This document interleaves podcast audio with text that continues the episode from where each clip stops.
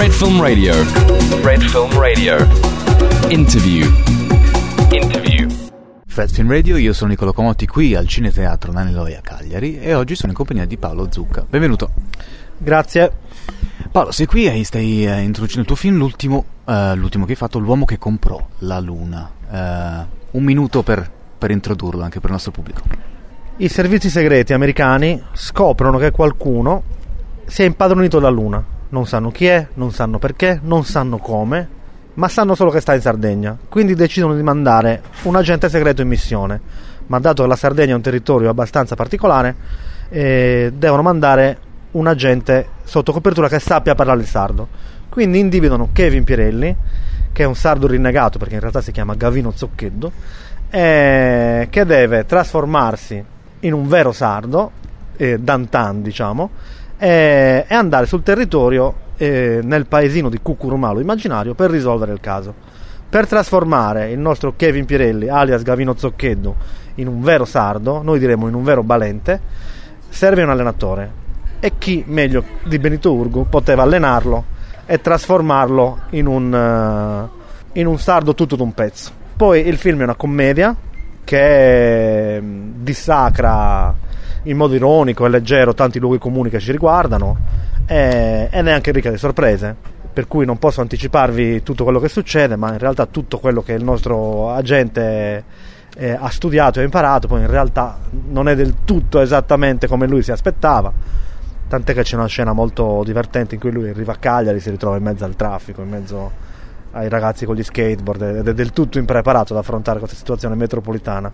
E poi il film si trasforma da, da, da questa commedia diciamo, sui, sui nostri mh, luoghi comuni più, più, più, conosciuti, c'è questo momento di formazione molto divertente, poi il film diventa una, un viaggio on the road e si trasforma gradualmente da commedia dissacrante in favola invece più poetica è in realtà non più dissacrante, ma io direi consacrante rispetto a quelli che sono i valori più profondi e più positivi della, della Sardegna e della sardità.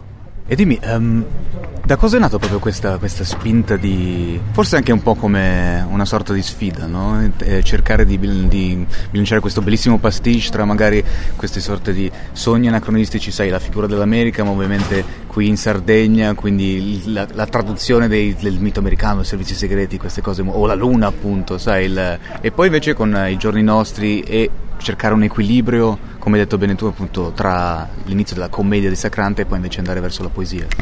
Guarda, eh, il film nasce da, da, una notizia che io sentì tanti anni fa, e cioè un americano che si chiama Dennis Hope vendeva e vende ancora dei lotti di terreno, di terreno, dei lotti di, non so se si chiama terreno, comunque dei lotti lunari. Uno può andare su internet e acquistarli. Io ho la casa a Sarchittu e dietro Sarchittu c'è un territorio che è la Luna, perché è un territorio bianco con i crateri, poi nel film, chi vede il film lo vedrà eh, per cui a me mi dà fastidio che questo americano vendesse la luna che, che, invece appartiene anche a me. Allora da qui nasce l'idea, cioè di, di, di, di, utilizzare la luna come oggetto metaforico del contendere.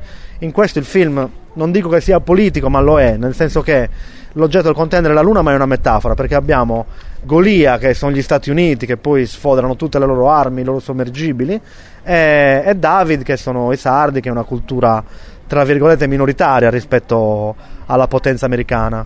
Quindi in questo senso il film è una metafora in realtà non solo legata alla Sardegna ma a tutte le culture e, a, e anche a una visione del mondo poetica che è contrapposta a una visione del mondo in qualche modo se vogliamo anche materialistica. Eh, perché poi alla fine il, il vero oggetto del, eh, della contesa e anche del diritto aerospaziale è questo perché la poesia si rivelerà il, il gancio e l'arma fondamentale per cui questo signore eh, è riuscito a, a, ad autoproclamarsi padrone della luna, grazie proprio alla poesia, non a, ai missili o, o, o, alla, o alla potenza militare. E dimmi, film on the road, e adesso iniziamo qua a Cagliari e poi andrà un po' in giro dappertutto, anche in Sardegna se non sbaglio. Dimmi un po' come sarà praticamente l'itinerario, l'itinerario del film. L'itinerario è Cagliari, poi da Cagliari si suppone che attraversi il Campidano a piedi, anche se lo, lo raccontiamo con qualche lissi, e, e arriva nel territorio che, che, è quello dove io vivo, che è il Sinis Montiferru, cioè lo troviamo a San Salvatore di Sinis, eh, nel panorama delle saline di Sale Broccus, e dico Sale Broccus, non Sale Porcus, come dicono, come dicono le persone che leggono i cartelli stradali sbagliati, per poi spostarsi verso il Montiferru, cioè verso la montagna del Montiferru, quindi Senega e Sant'Ursurgiu, e il gran finale è Sarchittu, quindi la Luna. Grazie mille Paolo. Grazie a voi. A Fred Film Radio, The Festival Insider. Fred Film Radio. 24 7 on Fred.fm and smartphone apps.